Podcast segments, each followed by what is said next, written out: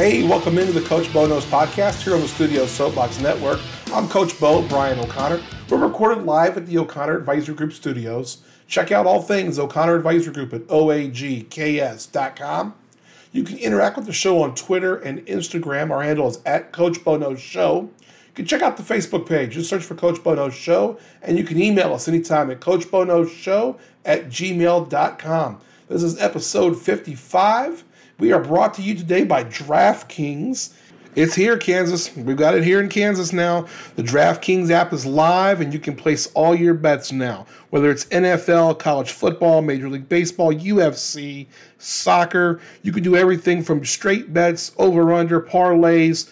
You can even do same game parlays and hundreds of prop bets all on the DraftKings app. So check out our show notes. You can get up to $200 in free bets with DraftKings when you put in your first deposit. Check out the link in the show notes. Get your $200 in free bets. That's just cash money in your pocket right there. So bet wisely, bet safely. Check out DraftKings. Hey, I'm going to jump in. We're going to have Uncle Rico join us here in a little bit to talk week one in the NFL. But before he comes in, I'm going to hit up uh, college football from Saturday and uh, a little behind the uh, scenes what we're doing. Um, normally, this pod comes out on Monday. We're actually recording Monday night, as Uncle Rico and I wanted to get the um, the Denver Seattle game and those results in. We've got that now, and really wanted to talk quite a bit about that game because it was a pretty interesting game. We also wanted to talk about just coming up here, just me right now. I'm going to be talking uh, about college football, and I want to get into it. We got a new number one team in college football, and that is the Georgia Bulldogs. Uh, look, folks, I wasn't expecting this. I don't think anyone was expecting this, but uh, boy, Alabama got worked like a part time job by Texas. And um, somehow Bama escaped with that last uh, last minute drive. Bryce Young played incredible in the last drive, taking the Crimson Tide down, winning the game. Uh, but they really they the pronouns here uh, on um, for Alabama. They looked really bad. They looked as unprepared and as I just want to say unmeasured as I've ever seen a Nick Saban team look. Uh, they didn't play well. They had something like 14 penalties. The offensive line got outplayed by the Texas defensive line. Texas even lost Quinn Ewers in the game and still just kept bringing it. It was a it was a fight the whole way. I got to give some props to Texas for what they did and how they brought it against against Alabama. But Bama was just too strong in the last possession of the game. Texas, I think, outplayed them throughout the game. 20 to 19, Bama wins. But Bama actually falls out of the number one position because of how poorly they played against Texas. And Georgia ascends into the top spot after a 33 0 win against Samford. Uh, all in the first half. They sat all their starters in the second half. Uh, could have been an even bigger blowout. Stetson Bennett in that game, 24 of 35 for 300 yards and a touchdown. And we have a new number one team in the country. Uh, pretty unbelievable what's happened here. We've had some really interesting things happen. Um, actually, the coaches poll now does have Alabama number one, but in the, the, AP poll, Georgia is number one uh, followed by Alabama, Ohio State, who received the first a number one pick or number one vote in both polls. Michigan, Clemson, Oklahoma, USC, Oklahoma State, Kentucky, and Arkansas round out your AP top 10. Coaches poll Alabama's one, Georgia, Ohio State, Clemson, Michigan, Oklahoma, then Oklahoma State, USC, Michigan State, Kentucky. I do want to hit on Kentucky for a minute this is the first time Kentucky has been in the top 10. Um, and I have the number, I don't have it in front of me now, but you they jumped up 11 spots this past week after a big win at Florida. They have a very favorable schedule coming up, and they won't be an underdog, I don't think, until November 19th when they play Georgia, and that game's at home. Kentucky's the SEC team that's lucky enough that they're uh, they're in the East. They don't have Alabama and LSU and A and M all on their schedule. They're actually cross rival into the SEC West is Ole Miss. So that's their one team they'll play every year. They actually do have Ole Miss and Mississippi State this year. But their next few games, Youngstown State, Illinois, Northern Illinois, then Ole Miss, South Carolina, Mississippi State, Tennessee, Missouri, Vanderbilt, then Georgia, second to last game. I think we might see Kentucky in the top five come November. Don't be surprised by that. Mark Stoops has got a good team there. They're about to get their star running back back as well. Um, Chris, Rod- Chris Rodriguez Jr., who is the returning highest rushing returning player in the country, will be back for their game against Ole Miss on October the 1st. Uh, he's had an injury. Um, he, he was arrested for DUI. Uh, he pled guilty. He's gone through the pre-trial stuff. He's now back with the team, but won't be allowed to play until October 1st against Ole Miss. But I do watch for Kentucky. That's a great story and a great team, and how far they've come in a few years. Bama ekes out the win against Texas. I talked about that already. Um, the other thing I want to talk about, I gave a lot of props last week to Notre Dame. Look, y'all, don't be fooled. I am not a Notre Dame fan. That's the other O'Connor. My brother Barry is a huge Notre Dame fan, but I really wanted to believe. I watched them against Ohio State week one, and they played so fucking physical. They were just, they were beating up a better talented Ohio State team. They're just beating them. And then I watched against against Marshall. And it looked like Marshall came out and just kind of punched him in the nose. And you know, if you ever been hit in the face, you know, your eyes tear up a little bit and you're like, and you get a little disoriented, you're like, oh shit. But then you wipe your eyes clean and you, you stagger back up and you're like, okay, I got this. And I thought going into the half, Notre Dame scored. I thought, okay, the cream's going to rise to the top. Notre Dame's going to be fine. They'll pull this off. Well, I couldn't have been more wrong.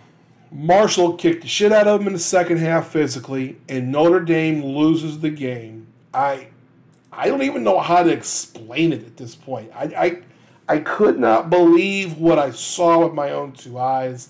Marshall wins 26 21. Um, Notre Dame's quarterback uh, is hurt now. Uh, Buchner is going to be out for the season. Tyler Buchner is out for the season with a high grade AC joint sprain uh, in his non throwing shoulder. Uh, he's going to have surgery. They're saying it's going to take four months. Season's over by then, so we, we won't see Buchner back. Uh, they are going to be starting, and I have it here. Uh, Drew Pyne will be the starting quarterback. He's a sophomore, and uh, we'll see what happens. Notre Dame. They do have a pretty favorable schedule. They've got some cupcakes for a few weeks. Uh, they got Cal, North Carolina. Do have a game against BYU, who I'm going to talk about in a minute as well. Um, Stanford, UNLV, until their game against Clemson, and then they have USC at the end of the season. But boy, it's not looking good if you're Notre Dame. If you if you you're gonna have to figure out a way to win a game against Clemson or BYU, or you may be in serious trouble, and you can't afford to drop a game to a North Carolina or a Cal or Stanford. So let's see what happens. It'll be interesting to see what happens Notre Dame. They've fallen completely out of the top 25 after falling from five to eight last week. They're now completely out of the top 25. Um, I hadn't seen that miraculous a fall in quite a while, but I guess when you lose to Marshall at home, that's going to do it for you. A couple of other things that was kind of notes of, of impressed and non-impressed. I mentioned earlier last week that I was really on Baylor, and Baylor was at BYU in what I thought was a really good game. Um, it was a late game, two overtimes. Baylor or BYU wins it in overtime 26 20. Uh, Baylor had a couple chances to get back in this game and win it in the end.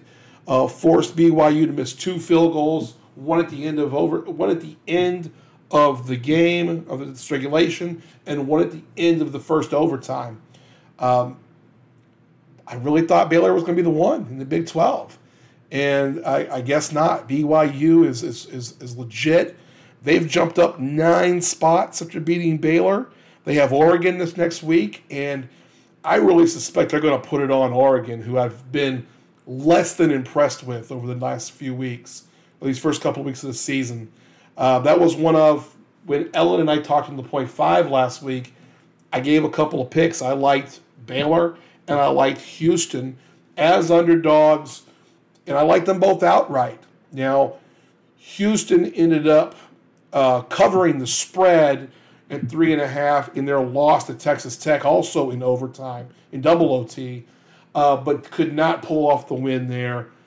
Dana Holgorsen. if you follow the Coach Bo Knows uh, podcast Twitter, you'll see what my thoughts were throughout the end of that game. Dana Holgorsen, just horrible time in his play calling in that game, I thought. It, I shouldn't trust anybody with a haircut like his. That hairstyle is awful. He looks like Joe Dirt was his cousin. Uh, just a ridiculous, ridiculous game that he called. Uh, Houston has KU this week, and we're going to give it up for the Jayhawks. Hey, um, Jayhawk Nation, Rock Chalk, 2 and 0, a big win against West Virginia at West Virginia. The first road Big 12 win uh, after well, they, they beat Texas last year. But before that, it goes back to 2011. Great win. Devin Neal looked incredible. That guy is an amazing player. KU so lucky to have him. And um, and Daniels again just is playing so well at quarterback. I really like what I'm seeing, and I'm not sure that that KU is going to win this week against Houston. Houston's a more talented team, but they can keep it close. And I don't think we'll see KU. The moment won't be too big. The game won't be too big for the Jayhawks. They're going to come in with some swag. They're going to come in with some confidence. And I think they'll give a game to Houston. I'm not sure how close this game will be. Again, the better horses are going to be on the Houston sideline. But Jayhawk fans, you're 2 and 0 for the first time in a long time.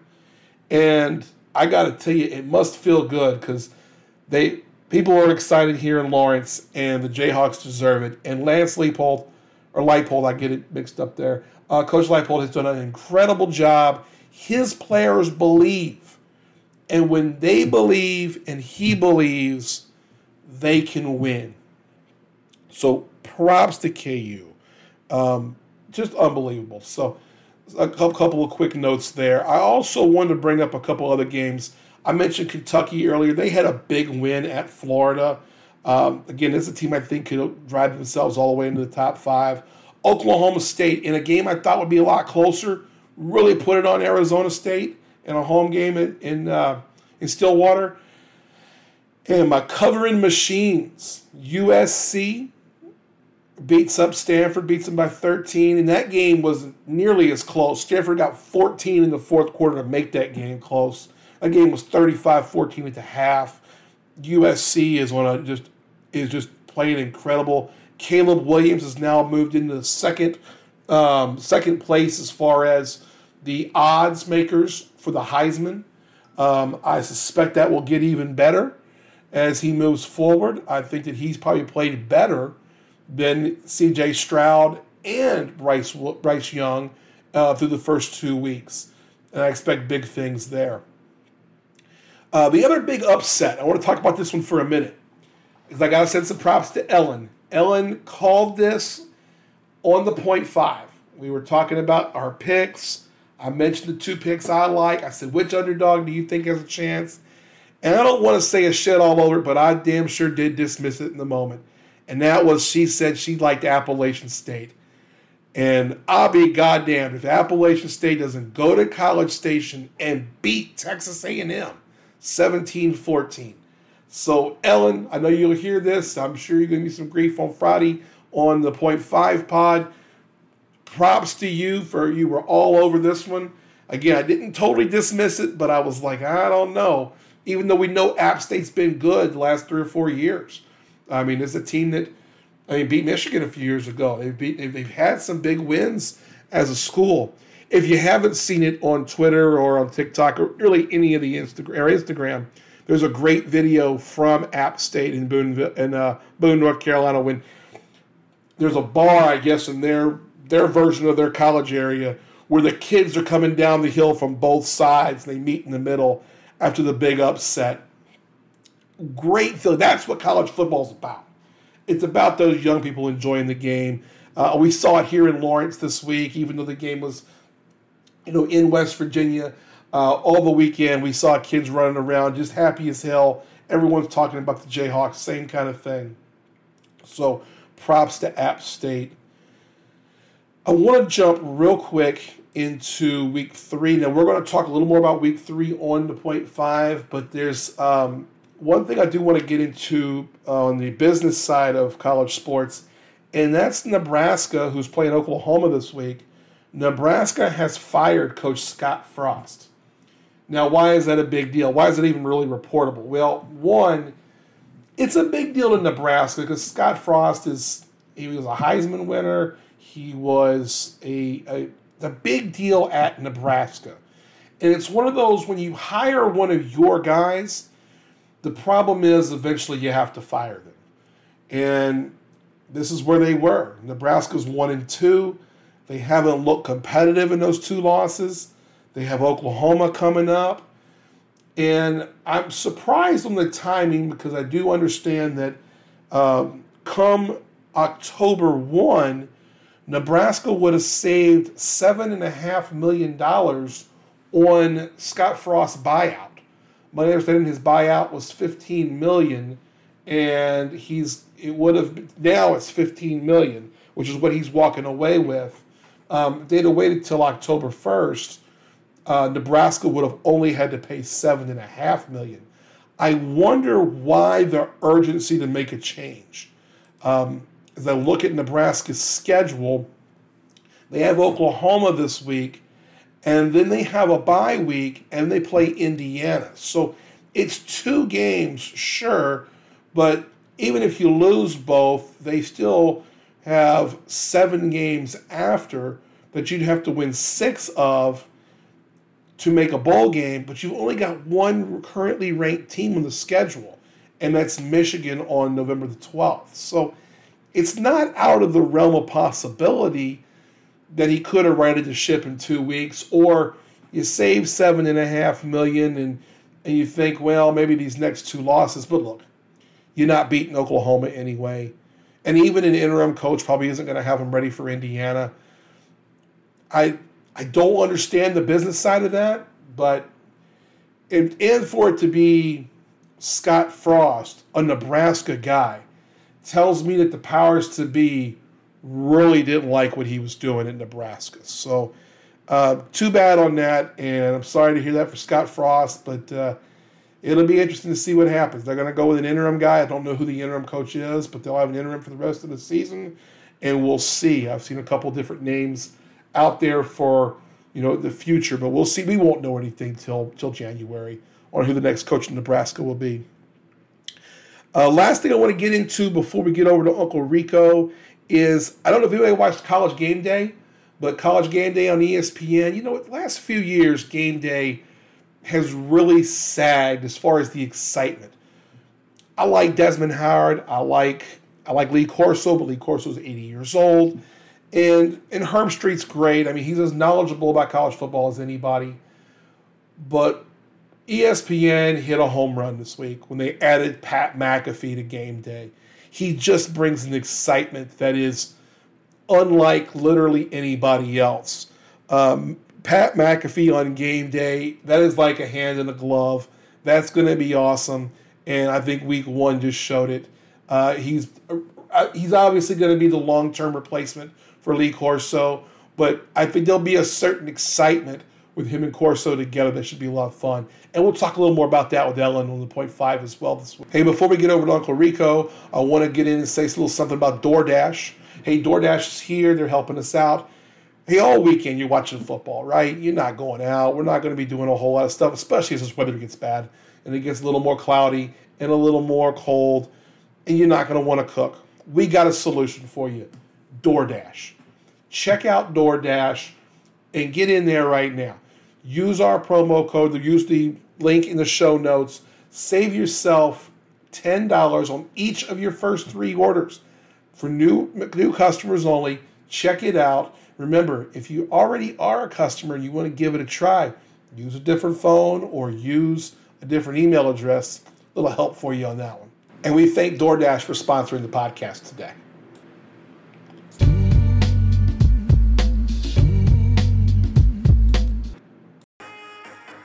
Coming in to review week one action in the NFL is our most popular returning contributor. Ladies, if you're in the greater Denver area, open up a nice bottle of Appleton Farms Dark Rum, lay out some Titleist Pro V1 golf balls, and he will magically appear. He's a man of style, sophistication, and he remains undefeated against home pregnancy tests with a revised record of 50 and 0. He is the Floyd Mayweather of the Coach Bo Knows podcast. His mother named him Ricardo, and around here we call him Uncle Rico. My main man, Ricardo Gerbolini. What's up, Rico? How's it going? Doing pretty good. Week hey, one. Uncle Rico, your appearance is brought to us by Stitch Fix. So those who are listening, Uncle Rico is going to be with us throughout the year. We're going to be doing these on the Monday pod. We're going to be doing these on Tuesday now and getting them out as quickly as we can. Um, and so you'll check out the show notes. You $25 off your first box at Stitch Fix. Check out the link in the show notes and follow that link to save money today. So check that out. We thank Stitch Fix for sponsoring Uncle Rico and bringing him on to talk football with us. So hey, let's get into week one. Uncle Rico, what do you think? I got I, I got all of week one, save two teams summed up in one word: undisciplined across the board. I agree. And tonight was an exceptional display of how undisciplined these teams are right now. They, this is not what they're going to look like in a few weeks, but this is week one. We you never know who the team is until this happens. And all I see is just a lot of undisciplined mistakes yeah. for a lot of teams. Yeah. Let's peel back the curtain a little bit. It's uh it's late Monday night. We're normally going to do these on Sunday night, but we're going to do uh, Monday night this week. So I wanted to get week one in. We want to get the entire week. Had a big game with Russell Wilson returning to Seattle. We're going to talk about that first tonight. Uh, we are just coming right off it. The Seahawks surprised everybody. They win the game 17 16 in a game filled with errors. Seattle came out, I think, I, tell me what you think here, but they came out and, and, and put a foot right in the face of the Broncos in the beginning. And then the Broncos fumble twice on the goal line and it made a pretty I think you and I will agree. We don't agree with any of the coaching in the fourth quarter at the end. What uh, the coach did with going for the 63 yard field goal and some different things in there. But you think that kind of sums up the your, your idea of you saying that the the discipline, um, the lack of discipline really was kind of a, a, a microcosm of that was Monday night's game. If you look at it, wouldn't you agree?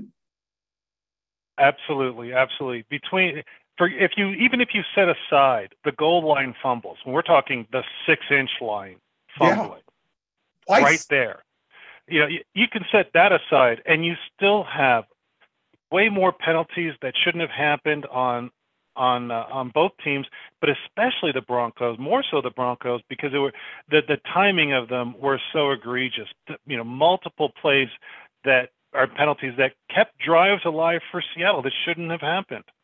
Yeah. They're just in, just shooting themselves in the foot. And this is not a knock on Seattle. Seattle played okay. I, I don't think they were exceptional. I just think they made less mistakes today, by all means. Um, I, I, I saw flashes of real talent and I believe it was the running back Williams on the Broncos side. Was he? He looks like he's going to be something special. I like the way he runs. I like the way he plays. Russell Wilson was Russell Wilson, Russell Wilson, but um, I gotta ask. I, I, we were just mentioning it. Can he throw to an outside shoulder ever? I, I don't think so. I, I'll, I'll, I'll start off by saying I've always had a little bit of a Russell Wilson's not top tier to me. Um, today he was 29 of 42, 340 yards, one touchdown. And his feet get him out of a lot of problems. But today he only had one carry for two yards. But I tend to agree with you. And my biggest problem has been he doesn't make a lot of the really hard pro throws that guys like Rodgers and Mahomes and Allen and Herbert and, and even guys like Dak Prescott have better arms.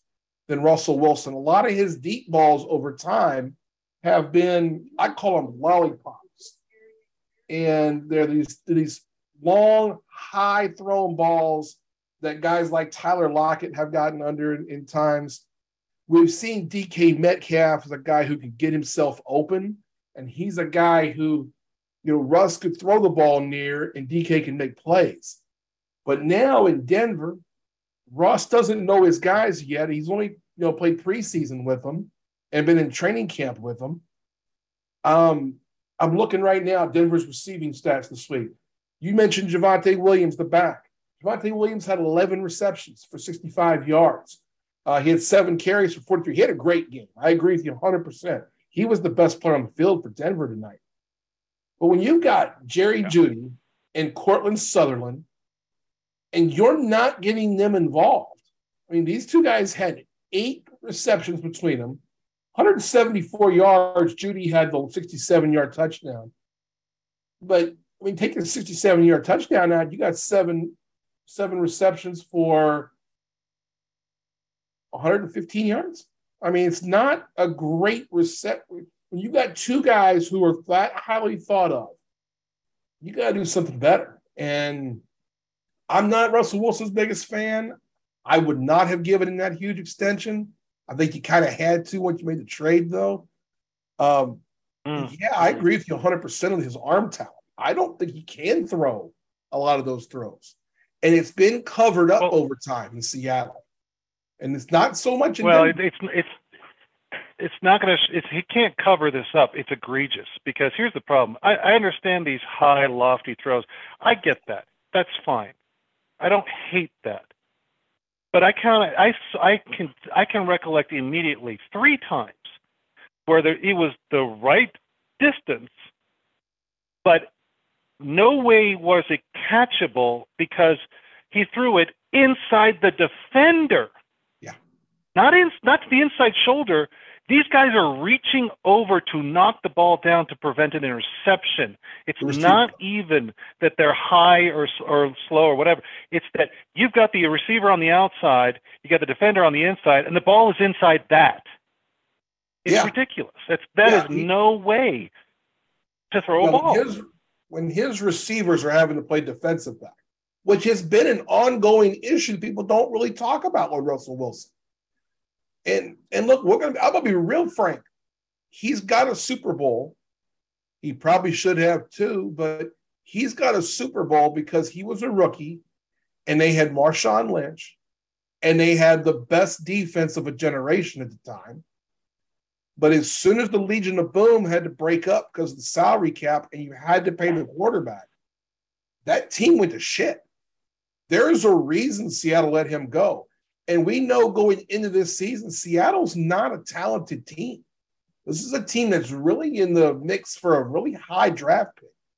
This is a team that's not going to. They didn't do anything outstanding today. No, they're not gonna. They're not gonna sniff more than six or seven wins, if that. Geno Smith unbelievably came out and played great in the first half. He looked phenomenal in the first half. And then it was like all the offense forgot to play the second half. Three total points. Wilson wasn't good. Smith was bad. It made for some bad football. I think you said it really well. Undisciplined is certainly a, um, a, a sort of a of a theme this week in the NFL. I want to bring up real quick on that game, the clock management at the end of the game. We were we were both oh on God. here watching together, and we both just lost our shit with a minute to go in the game. I'm gonna reset this a little bit. So, with a minute to go in the game, a minute ten, the Broncos run a third down play. It's now fourth and five. It's a little under a minute to go.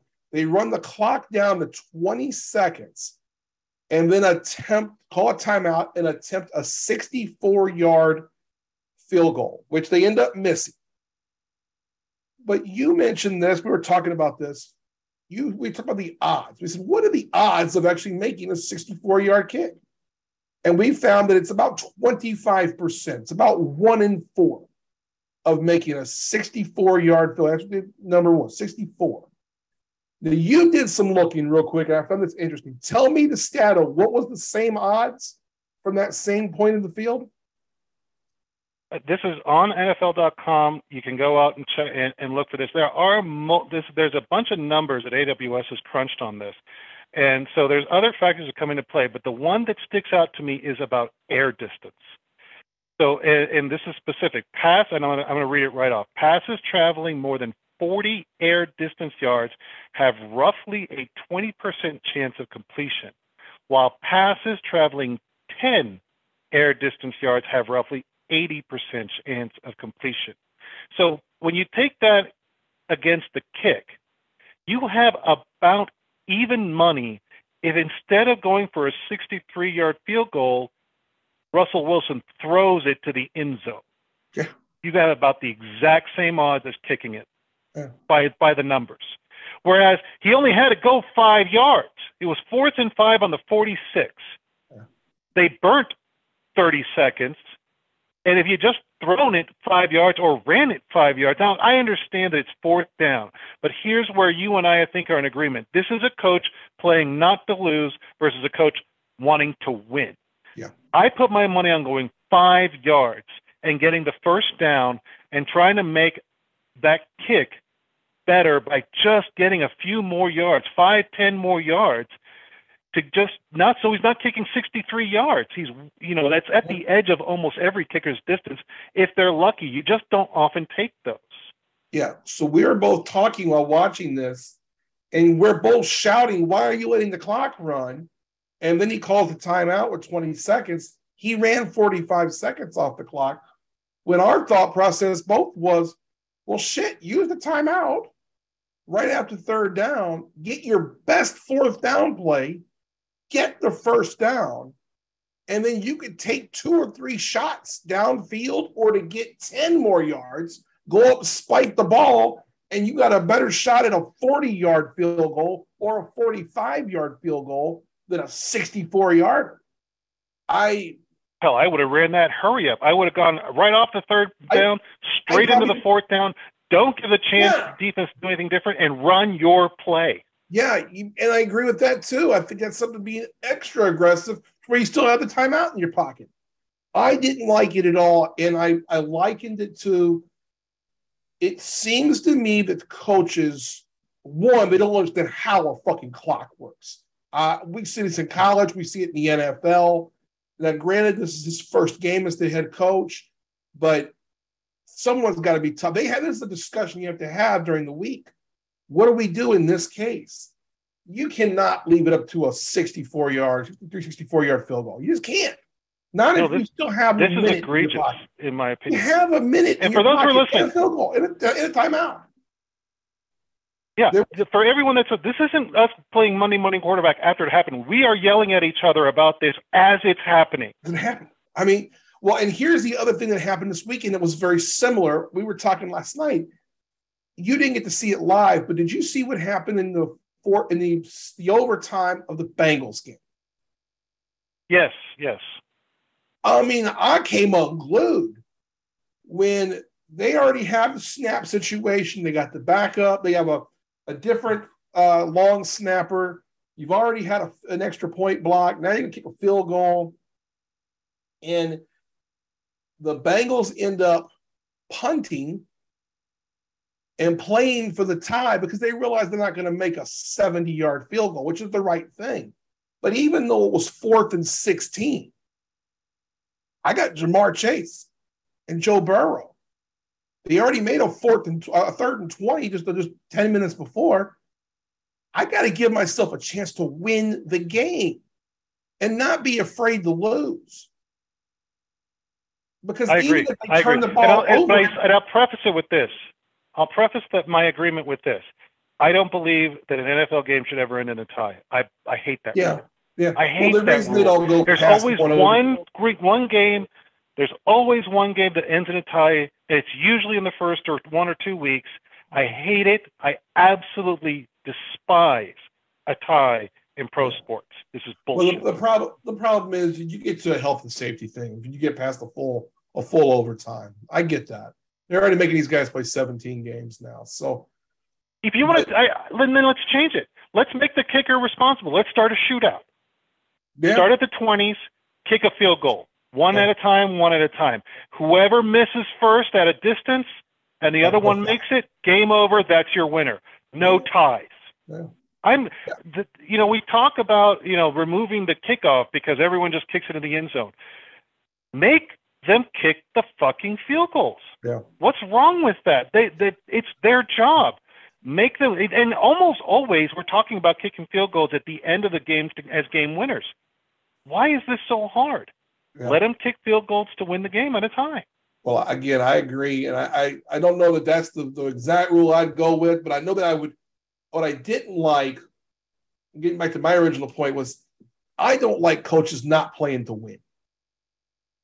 And I felt like I agree. into that game, the Broncos coach wasn't playing to win. I certainly don't think Zac Taylor was. And I know I got blown up. I said something on Twitter last night about it. And even Ellen, you know, uh, said something about, well, if Burrow doesn't turn the ball over five times. Well, that's very true. But at the same time, it fourth and 16. Go for it, take the shot. And if you don't, if you give the ball back to them at half, you know, a half at, the, at midfield, and they get a field goal, okay, they win. But you took a shot to win. What was fucked up was they punted, and then what happened? Steelers came down and got a field goal anyway. Mm-hmm. So why are we doing this? That to me was egregious. I, I, was at the bar. I'm watching the games. I'm watching the early games of Johnny's Tavern in Lawrence and Johnny's West. And when they when the when the Bengals punted, I left. I was already cashing out. I was leaving anyway. I was like, well, I'm going to go home. This is going to end the tie. And I was pissed about that. And then when I got home, the wife sitting there, she goes, well, you can't be happy. Burrow lost. And I said, they lost? She said, yeah, they got the ball back with 20 seconds and got a field goal because of the big penalty. And I'm like, are you fucking shitting me? It's the same result as if they'd have tried to make fourth and 16 and not made it. Yeah. I mean, take a shot.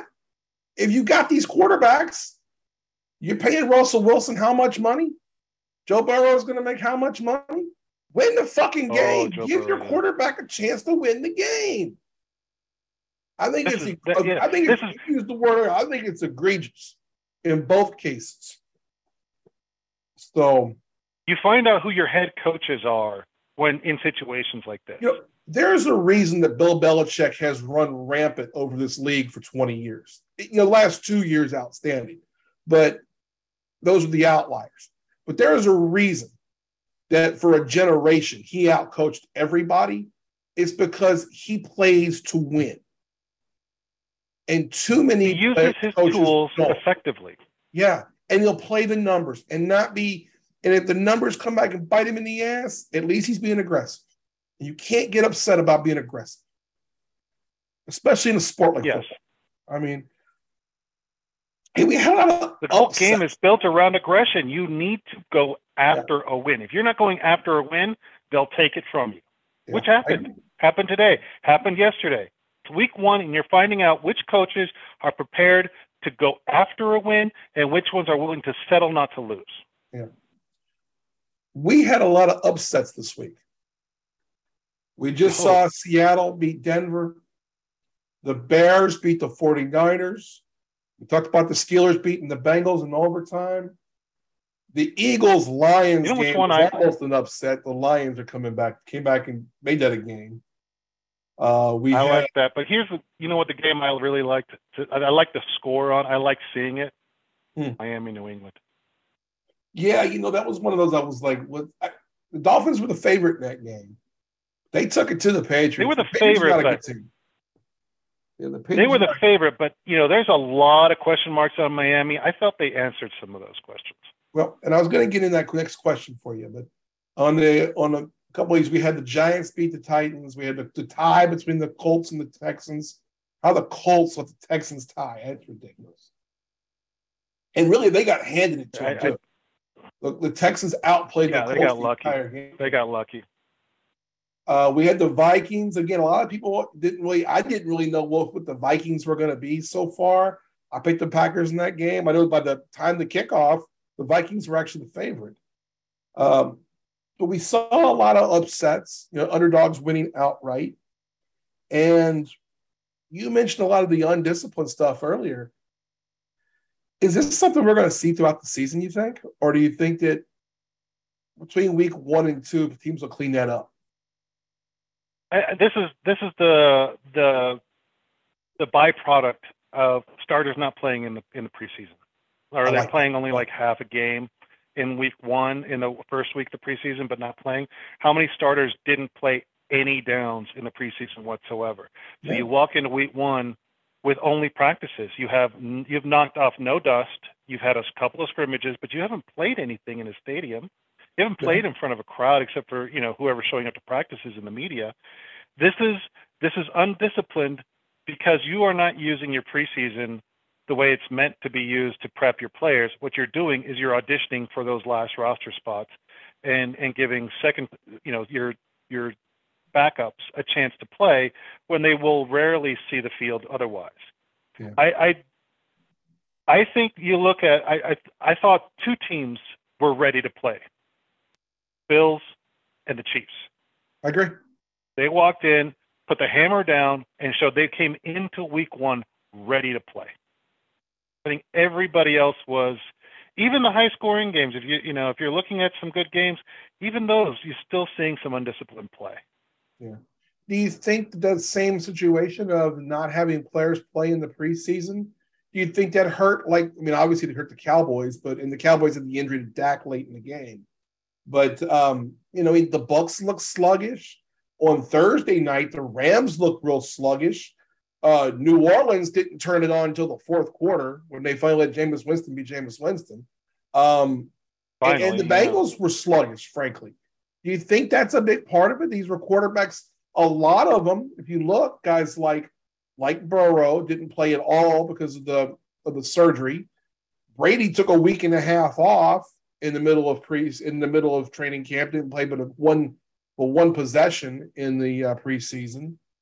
Do you think that's part of the issue as well? Is that just not? Yeah, and here's why.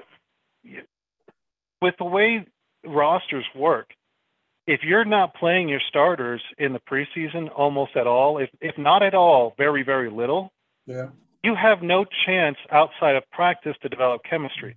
Chemistry in practice and chemistry in the field are two very different things because you can't hit a quarterback in practice. You're running routes without a defender or not a defender who's looking to, to really take you take you on. They're trying to keep their job, yes. But when you have an opponent who's in the middle of a game, who's going to cover you tight, you are not seeing the same routes. You're not your targets are not the same targets in a game as they are in practice. Yeah. So you are not playing in a game. You're basically figuring out, oh, this is what it's going to be like this year with this receiver. And let's not forget that some of these guys, they've never played together. Russell Wilson tonight, his first game as a as a as a Bronco. Yeah. He's still figuring, you know, these teams, these players on the Broncos side or on the offense are learning who they are. They haven't had a chance to play together yet. And you see that with new wide receivers, new running backs, rookies across the league. That's going to happen because you have to develop that tempo, that chemistry, that figuring out how to play together. And if you don't do that in preseason, you have to do it in the first few weeks. The bitch of it is, and here's what bites you in the ass about it, is that if it takes longer than the other team to figure it out, then you end up 0 and 2, 0 and 3. And you know what teams are when this when you go 0 and 2 and 0 and 3, even if you develop the chemistry after that, the odds are not in your favor to make the playoffs.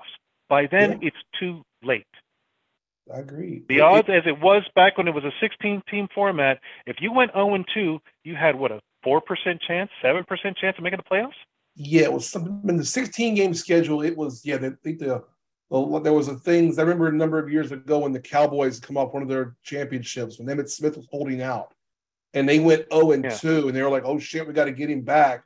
And that was the last team to go 0 and 2 and win the Super Bowl. It did happen a couple years later.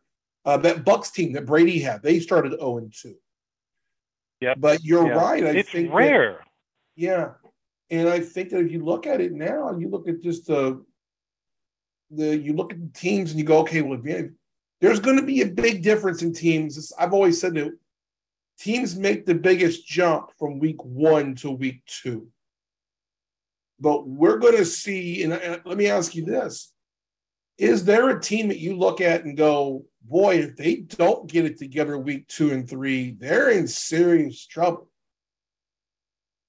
Packers jump right out because last year last they'll say they did the same thing last year yes yeah. but if you do the same thing twice expecting a different result what do they call that insanity insanity yeah, yeah. and the so, packers lose Davante so you start Adams. out like sh- you they lose Davante Adams, so you you stum- when you have Davante Adams, you stumble in the first week last year, and then you go off.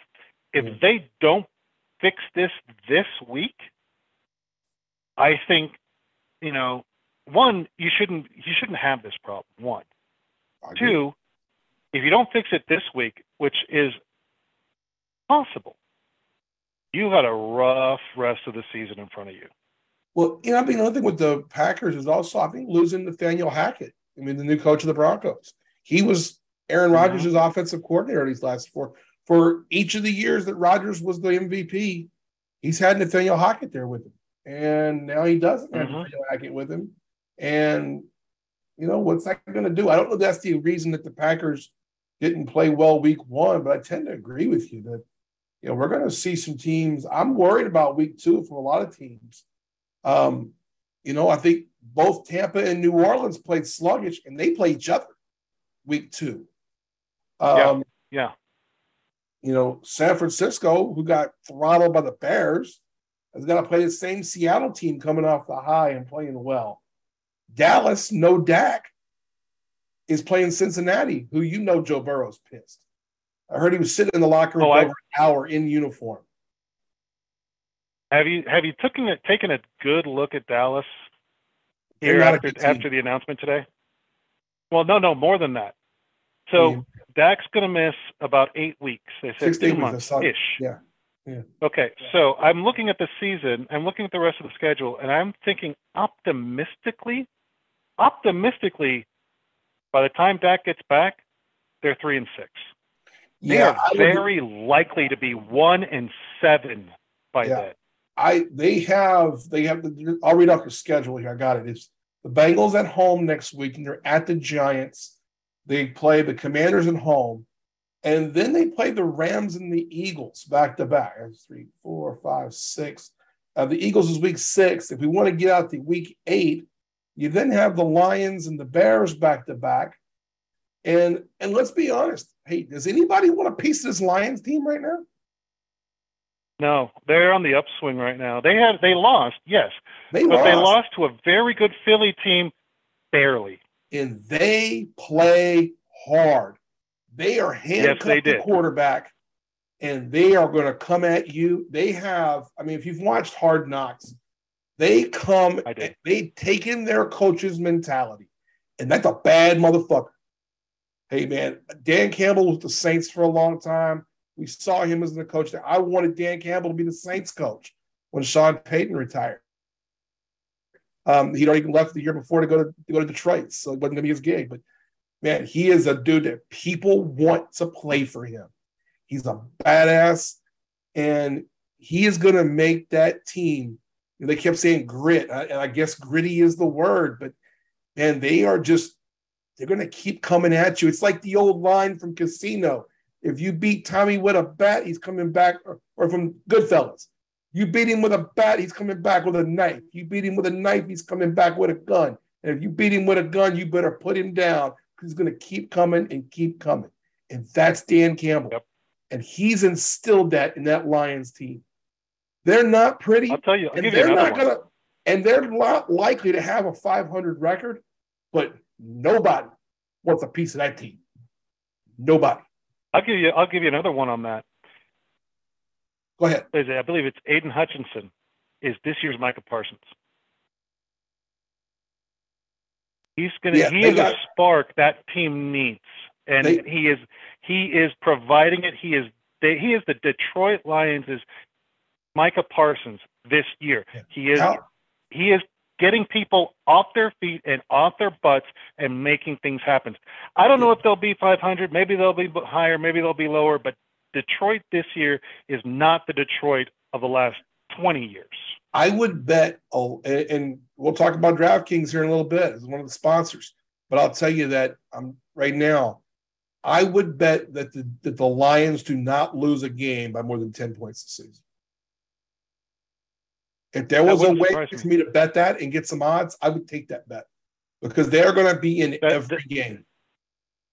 Let me get their schedule. I, I, I, would agree with that. That's a team that so, is on. They're in the right. Yeah. They're they're trending in the right direction, not just for this season, but for repeated yeah. seasons. They're they're yeah. wanting to get out of this funk. For I like their. I like the, I like the my teams of that level. Um, I like what they're doing. I don't like the quarterback situation in Detroit but this other team, I don't like their quarterback situation right now either, and he's out for a little while. And that's Zach Wilson with the Jets. But I like the Jets and what they're doing and putting pieces together.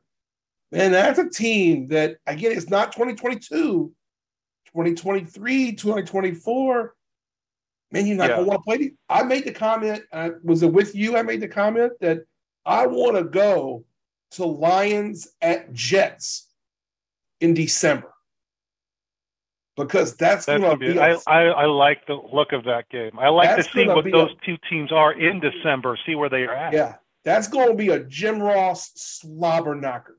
That's going to be like watching a Ravens Steelers game in the early 2000s. Those when was the last time you were looking forward other. to a Detroit? Yeah, when was the last time you were looking down the road and mm-hmm. seeing a Detroit game or a Jets game? God forbid the two of them play together that you're looking forward to.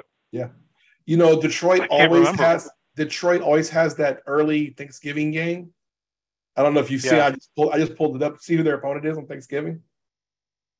It's Buffalo. Who is it? Buffalo. Oh. Wow. Because Buffalo, I, Detroit's I, a team that'll that'll, that'll crush your dreams in a moment. Man, but I think Buffalo's the best team in the league. I think one to fifty-three, there is no team better than the Buffalo Bills and I think they're going to. And I think they, I, I think they made that statement true this week. And and but that's a game I'm going to not miss a moment of because I mean Buffalo's going to turn Jared, going to turn Jared Goff off uh, over twice, but that's going to be a slobber. I mean, it's just teams that they don't. They're not going to back down. They're just not going to. So I would agree. Uh, you know, you look at you know, you, we're talking Detroit, we're talking Chiefs, we're talking Buffalo. Obviously, you're talking about Detroit for a different reason, but Buffalo yeah, right absolutely. now is a team you definitely don't want to play. They are they came out ready. Yeah, they showed it against our current Super Bowl champions yeah. and put didn't just beat them, smacked them down. Yeah, they owned that game. Yeah, Thursday night, that Thursday night game. I mean, it was a game for a half. And Buffalo came out in the second half and just went, nope, no, no, no, no, no. We we we got a little nervous, but we're good. And they just ran it off, yeah. ran it away. I made the comment last week, and I want to hear your opinion on this. That Tyreek Hill leaving the Kansas City Chiefs is good for the Chiefs. I would agree with that because what it basically says is that the Chiefs are going. It's kind of the, it's almost the Patriot way. The Chiefs are going to be the Chiefs. Whoever is at the position, we expect yeah. to be successful. Yeah. With who we have, regardless. Yeah. Well, and my point was, and Tony Romo said this, and I mentioned it last week, so I'm saying that I did it before Romo did. Um, I made the point of saying last week that I think that Mahomes will regress a little bit this season. And even if it's for half a season, it may not be the full season. It might be six, eight, ten weeks. But he's not going to have the safety blanket of Tyreek Hill for a big play where you can kind of draw it up in the in the dirt kind of thing. But right. what it will do when you have guys like Smith Schuster, Marquez Valdes Scantling, and other pieces, and now you've got a healthy Edwards Helaire with those pieces, and you still have Travis Kelce, yeah. the best tight end in football, now you're playing a more thinking man's game And it's going to be because what have I criticized the Chiefs about? Two seasons. I've said the schoolyard bullshit is what's going to get them in trouble in the playoffs. And it does. You can't do that against good teams. I think the fact yes, that they can now focus on not having the, the, the backdrop of Tyreek, which he's an incredible athlete and a great player. But when you don't have that to fall back on, it makes your quarterback have to do a little more work. It makes him have to be more precise with the decision making. And I think in the long term, it will make Patrick Mahomes a better football player and a better quarterback as he gets older. When some of the physical skills start to deteriorate when he gets near 30 and 35. Some of those skills you have to get smarter. You have to play the game differently. And, you know, I compare Patrick Mahomes a lot to a better athlete of Dan. Like Dan, I compare him to Dan Marino, but he's more athletic. And one thing that Marino had to do later in his career was he had to become a more thinking man's guy, not just rely on the big arm. John Elway was the same way. Patrick Mahomes has a chance. And I do think it's going to help him. And again, he may take a regression this season, but he's going to be so much better in the long run doing it this way. And not they won't have the arguments of, well, you know, the enemy's not going to yell at him for not playing, not doing the play calls. They're not going to be able to do the backyard schoolyard bullshit because those other players aren't those type of players. They can't. They don't have the physical ability that Tyreek Hill has. I would agree. I think in the long run, if you're a Chiefs fan, I'm not a Chiefs fan, but I think if you're a Chiefs fan in the long run, that's a good thing. And it sucks because Tyreek Hill is special. But in the long run, yeah. that's better for Patrick Mahomes when it's all said and done. It, it came down, they had to make a decision. Was it going to be Kelce to stay or Tyreek? and they made the right decision Kelce. by making it Kelce. Yeah, I know. I, Tyreek is, as, as uh, you're absolutely right. He's very special player, and he's going to have success no matter where he goes. But if if I had to choose, you know, this is essentially Brady Gronk.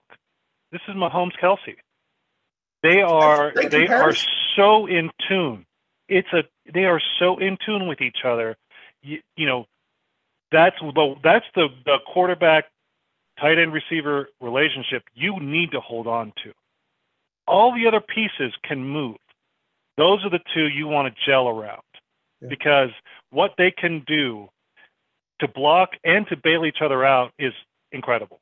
Yeah. But I agree with you on the Tyreek Hill piece, not because I think Ty- that he, Tyreek Hill is a crutch, but it is.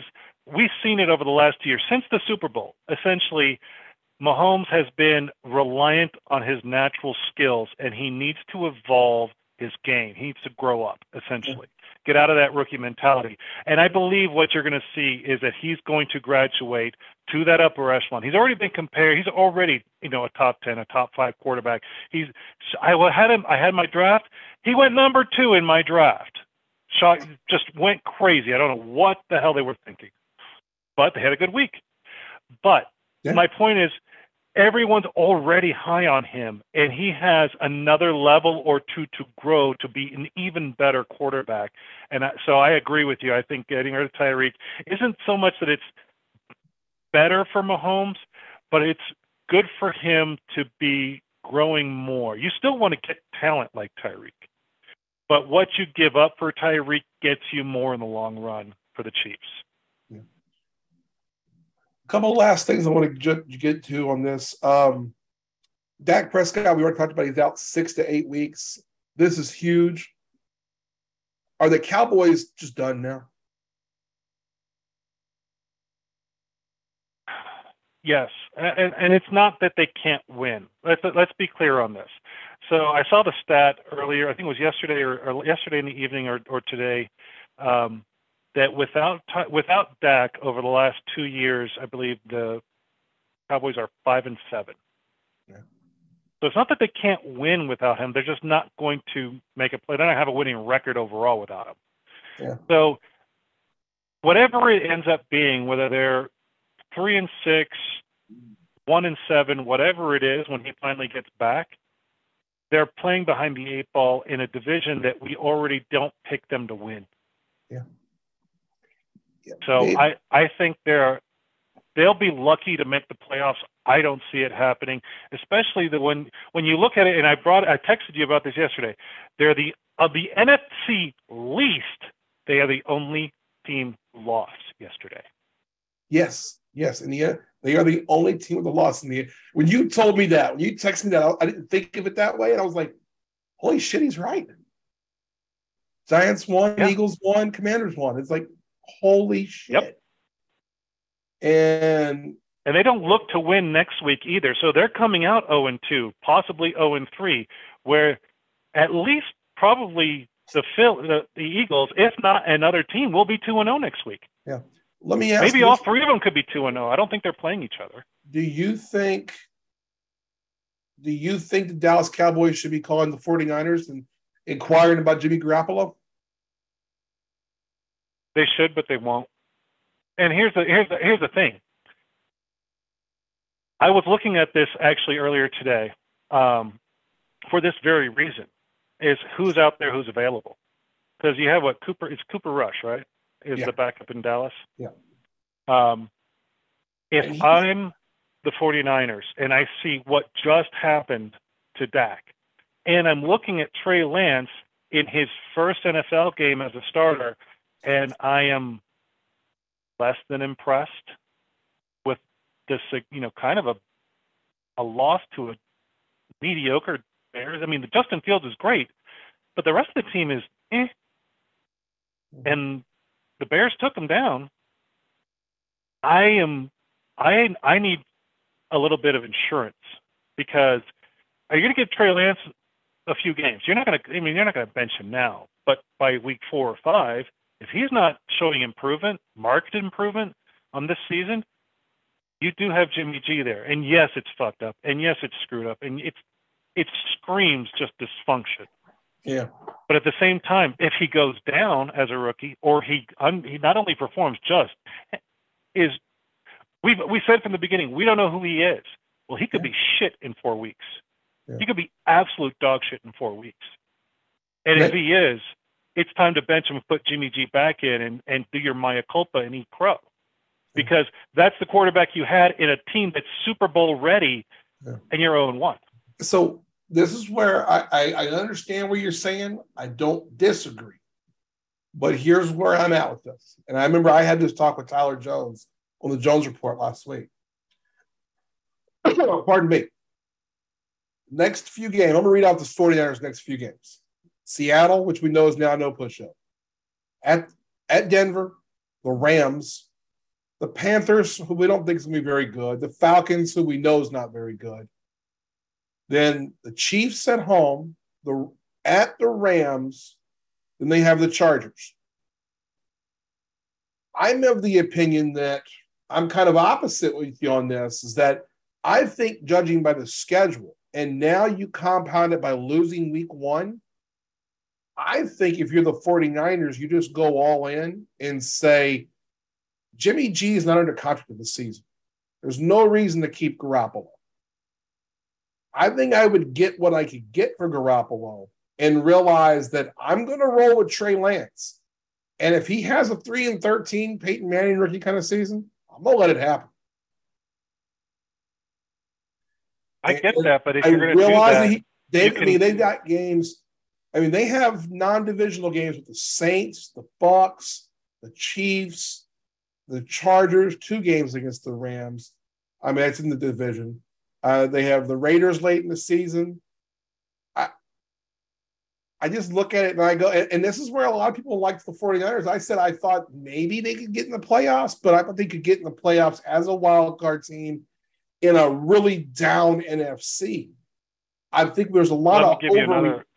yeah, there's a lot of overreaction after week one, but I I'm of the opinion, boy, if they drop you know, three of the next four, I don't think I would switch to Garoppolo. I don't know how any better it would actually be. Go ahead. Well, uh, let me let me ask you this. So, if you're already doing that and you've already renegotiated um, Garoppolo's contract. He's not his twenty-one million dollar tag. I think it's six million now. It went from twenty-four to six. Here's here's yeah. Here's the here's the rub. They just lost Elijah Mitchell, two for yes. two months, with the MCL sprain. So now your starting star quarter or running back is out. You're with a rookie quarterback at a team that had Super Bowl aspirations, and they're just watching it fly right out the window, one player at a time. If you're going to deal him, deal him now to Dallas. Yeah.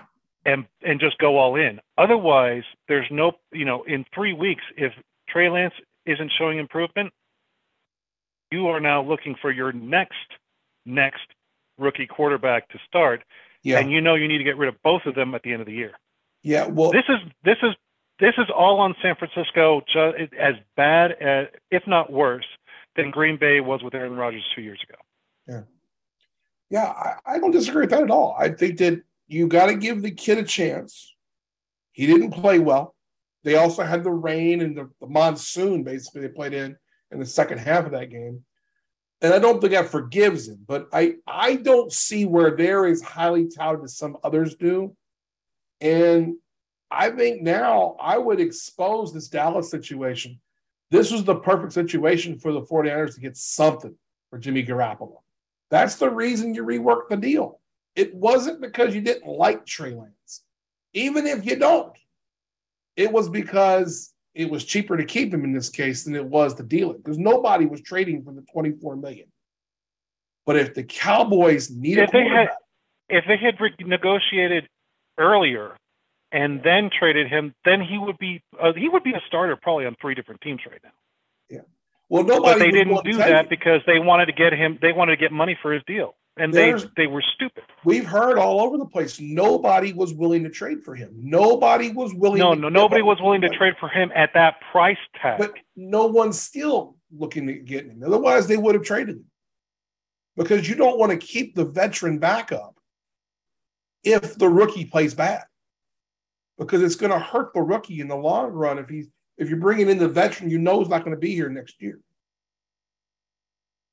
Then like I said, this is this yeah. is San Francisco mismanagement to a T. This is worse than what Green Bay did with Aaron Rodgers two years ago. Yeah. It's terrible, terrible personnel management. I would fire that GM today. Yeah. It's god awful. So because they put themselves in a, they've really boxed themselves into a corner. So give me a team that we're overreacting on, either lost or didn't play well week one. Some of you who were going to overreact and be wrong on.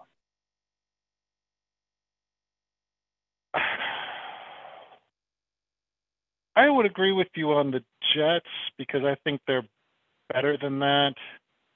Um,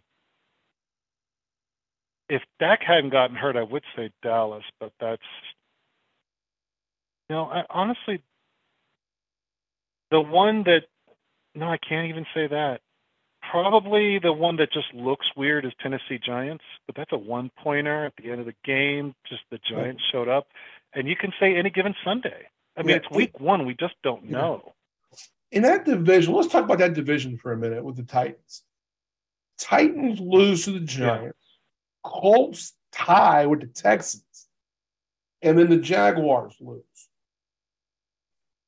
So uh, Jaguars lose to the Browns by two.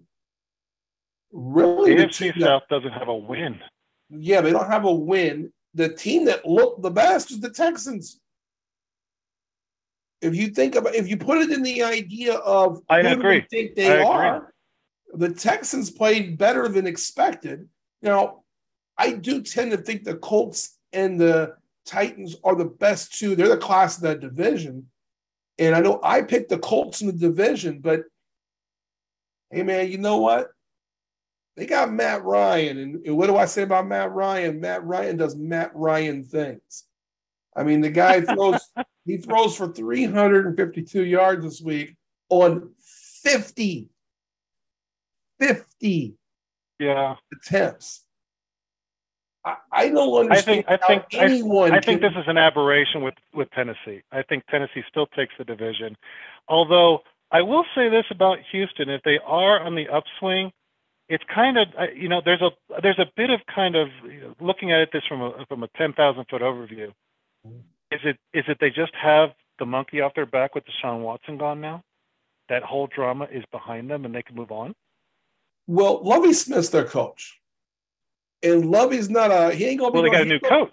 He ain't gonna be half stepping out there. You gonna play hard for Lovie. He's a player's guy. Yeah. And, and he's gonna get a raw deal. I'll, I'll, say it now. I do believe Lovie's getting a raw deal.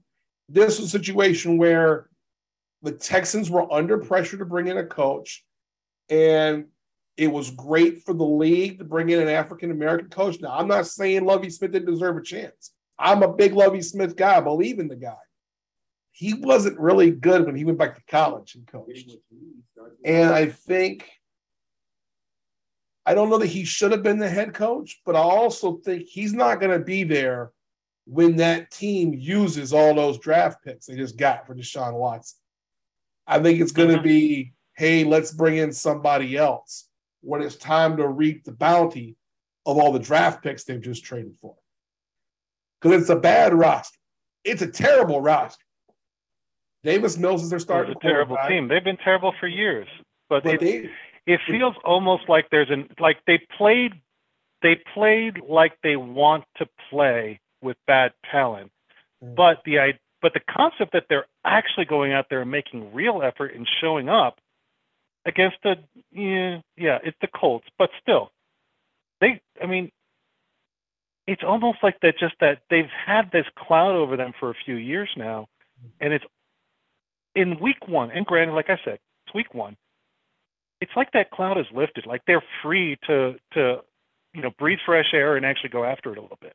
Yeah, I would agree. There's some you know there's definitely some parting of the clouds and all that, and um, yeah, just uh, yeah.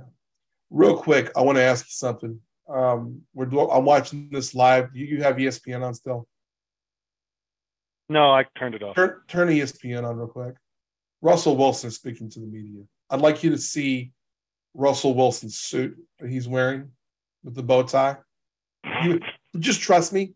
Just just trust me on this. Well, give me give me a minute. I'll get it up here. Uh, uh, I he clearly thought he was going to win this game because he's got that shiny gray uniform or suit jacket. Looks like a tux with the black bow tie he looks like he's ready to go on a date. You see it now. I see you smiling. Do you see it? It's coming up. I just okay. I'm hearing you describe it. I can see it in my. He head. looks like he and Ciara are about to go on a date. Like they're about to go to walk the red carpet.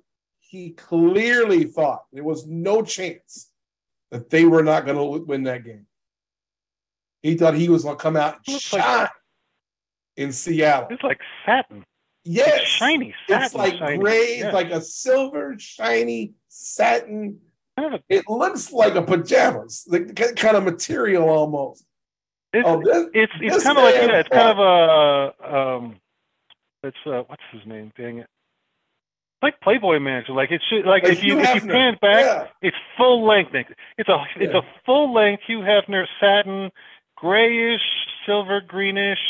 Like it go it, like if you pulled back, I expect that to go full length. Yeah, you tell me he didn't with the with the bow tie and all he actually he there was no chance he packed two suits. That was definitely the suit he knew he was going to wear because it was first game back in Seattle. We're going to win. This is going to be a celebration of me. And they lost. It it it's the it's the problem here is that if he took the jacket off, he's wearing a tux. Yeah it's it's a bow tie, it's a dress shirt, it's the whole nine. It's a tux uh-huh. with this weird satin jacket. I'm just I, I saw yeah, that up there I and I was it. like, I gotta I, grab you like on that. So hey, you watched the game. doesn't even look you, at it. You, if you're gonna do that, get the get the matching tie. That yeah, yeah, the tie would have been dope. Hey, you watched the game if Monday tied night. that together with the matching tie, that'd have been cool. Yeah, you watched the game Monday night. Um, you like the Manning cast? You watched the via the Manning cast, right? Yeah, I actually I like the Manning cast. Here's, okay. and I like it more than the regular broadcast. And I've heard you describe it. You know, it, if it, if the Saints were playing, you'd watch the main cast. I yeah. can tell you right now, I'm going to watch the Manning cast every time. Yeah. So my thing because is I don't need the announcers. I love Peyton Eli. And we all know, if you know me, you know I am a mark for the Mannings. Archie was my hero as a kid. I love Peyton. I named a kid after Peyton Manning, your, your, your nephew. So, um, but you know, I like the Manning tonight. The Manning cast was perfect for what I wanted because I was able to do the, the interview thing and that because these weren't my teams, and I not saying I wouldn't have watched the game because if it's the only game I'm definitely going to watch because I watch all NFL games. Yeah.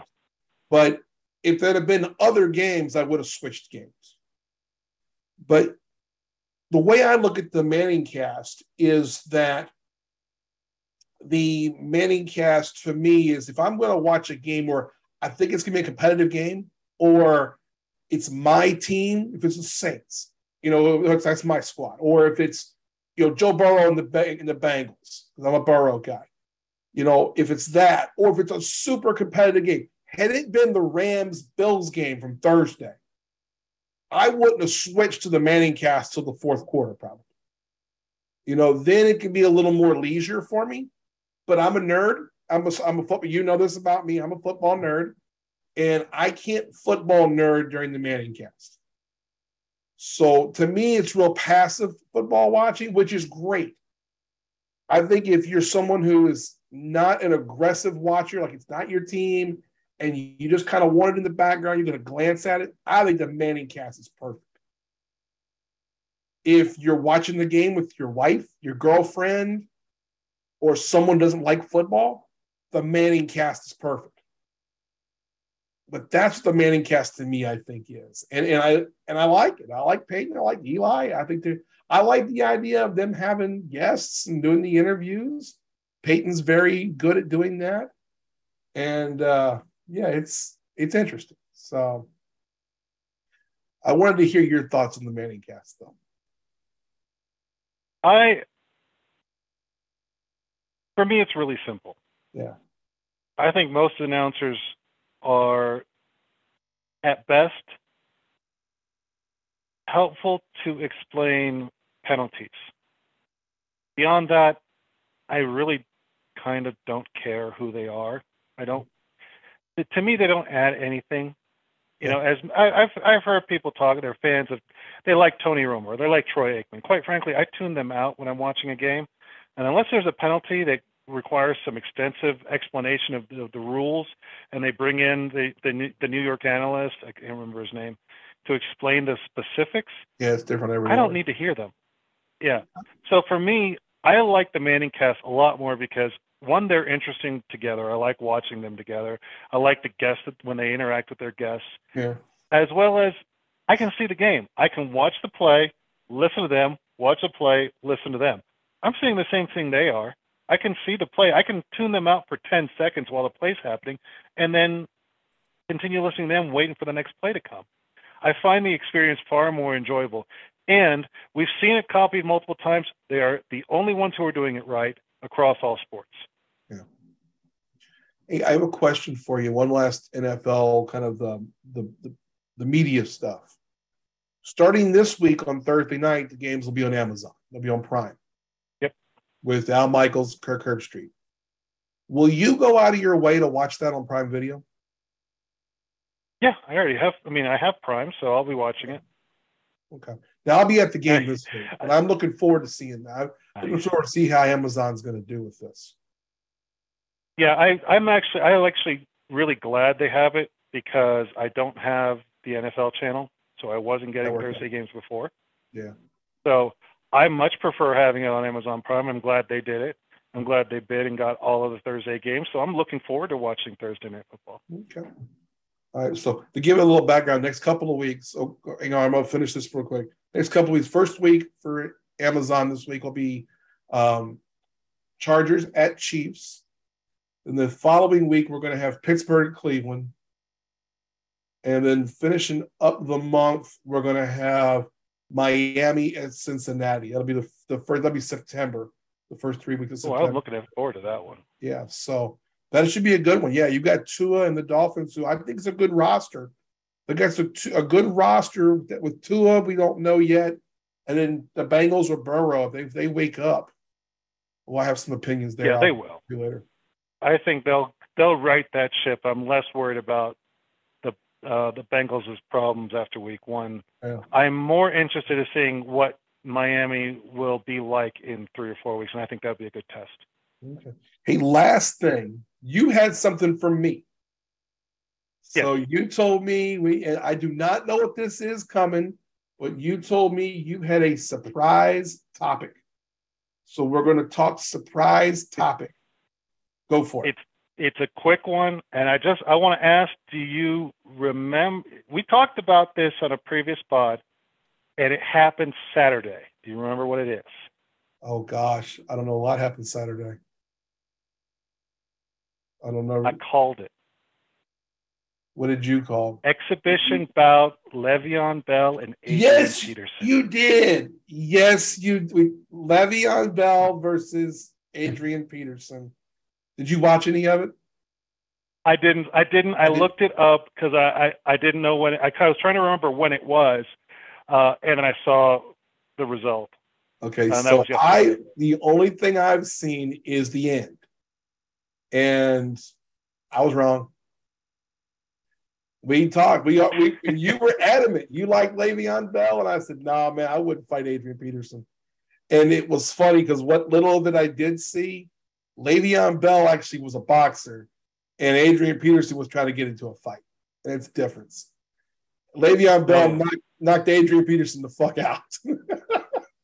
oh yeah, he laid the, the oh, picture I saw is just this beautiful. Peterson's on the ground, and Le'Veon Bell's just sitting there like, "Come on, get up, get up again." It was like the old it. Snickers commercial where the guy gets knocked out in a football game and he goes to the sideline and sits down and he goes, Who what's your name? And he goes, I'm Batman. Uh, Adrian Peterson thought he was Batman for a minute. yeah. And then he oh, oh, yeah. to get up and fight more, which tells me Adrian Peterson's still not smart. Um, it looked like his feet were in concrete. I mean, the first thing they teach you when you box is keep your feet moving. And he just kind of it's all there. feet. It's all you, feet if you if you're just going to stand there, it doesn't matter who you are, you're getting your ass knocked out. Yeah. So props to Le'Veon Bell. You, props to you. You called it. You absolutely called it. I was hundred percent wrong. It, it, I I still agree with you. I wouldn't want to fight Adrian Peterson. He kicked the shit out of me. Oh, but man. between the two of them, it's I'm giving the youthful feet the advantage. It, it, that's exactly what it was. It was his feet were moving from what I saw, and I didn't see much of it. I saw about a minute of it. It didn't look like he needed to see much more than that. Adrian Peterson looked great because he always looks great. He looked like a man when he was 16. But Oh, man, oh, yeah. he, it's not like he didn't not, doesn't go to the gym. He still goes to the gym. Yeah. Technically, he's not retired. Yeah, he thought he was going to get out. I don't even know if he trained to box. I think he went out there thinking he's just going to slug it out because he's Adrian Peterson. He's a bad motherfucker. Le'Veon Bell yeah. was boxing. I don't know that Le'Veon and, Bell is going to be a professional boxer at any point, but hey, if Logan and Jake I read Paul, the article, yeah. All right, he, he needs to fight. fight. he wants to be a boxer. Boxer. He needs to fight one of the Pauls. That's yeah. what we need. No, he, the, the interview he gave after the fight, he's like, "This is this was the intro. This was a nice exp- exhibition, but this is something he wants to do. He wants to actually box for the next few years as his as his new profession. He wants to be a boxer and go after, you know, go get into that uh, as a professional sport. It's not a fly by night thing. It's the, the exhibition is kind of an intro for him, but he's serious about it. That's cool. Yeah, I, I was like I said, that little I saw, I was really, really impressed with. So, hey, thank you for coming in this week, Uncle Rico. I appreciate you. Always do, and everything you do when you jump in here with us. We're to have you in on the early podcast every week. It might be Monday some week. It might be Sunday night we record this. We're going to figure it out weekly and, and get it going. But uh, we're going to get out of here on that note. So I want to say thanks to Uncle Rico for joining us again. I want to say thanks to Tyler Jones, everybody in Studio Soapbox, all they do behind the scenes. Don't forget to check out all the Studio Soapbox Network. We're all back up. Everybody's back from vacations. I'll be on the Jones Report on Thursday. Most importantly, I want to thank you, the listener. Don't forget to rate us and review us. Apple Podcasts, Google Podcasts, Spotify, anywhere you get your podcast. We appreciate every five star review. Until Friday, I'm Coach Bo, Brian O'Connor. Have a great week. Remember, your time tokens are non refundable. Thanks, everybody.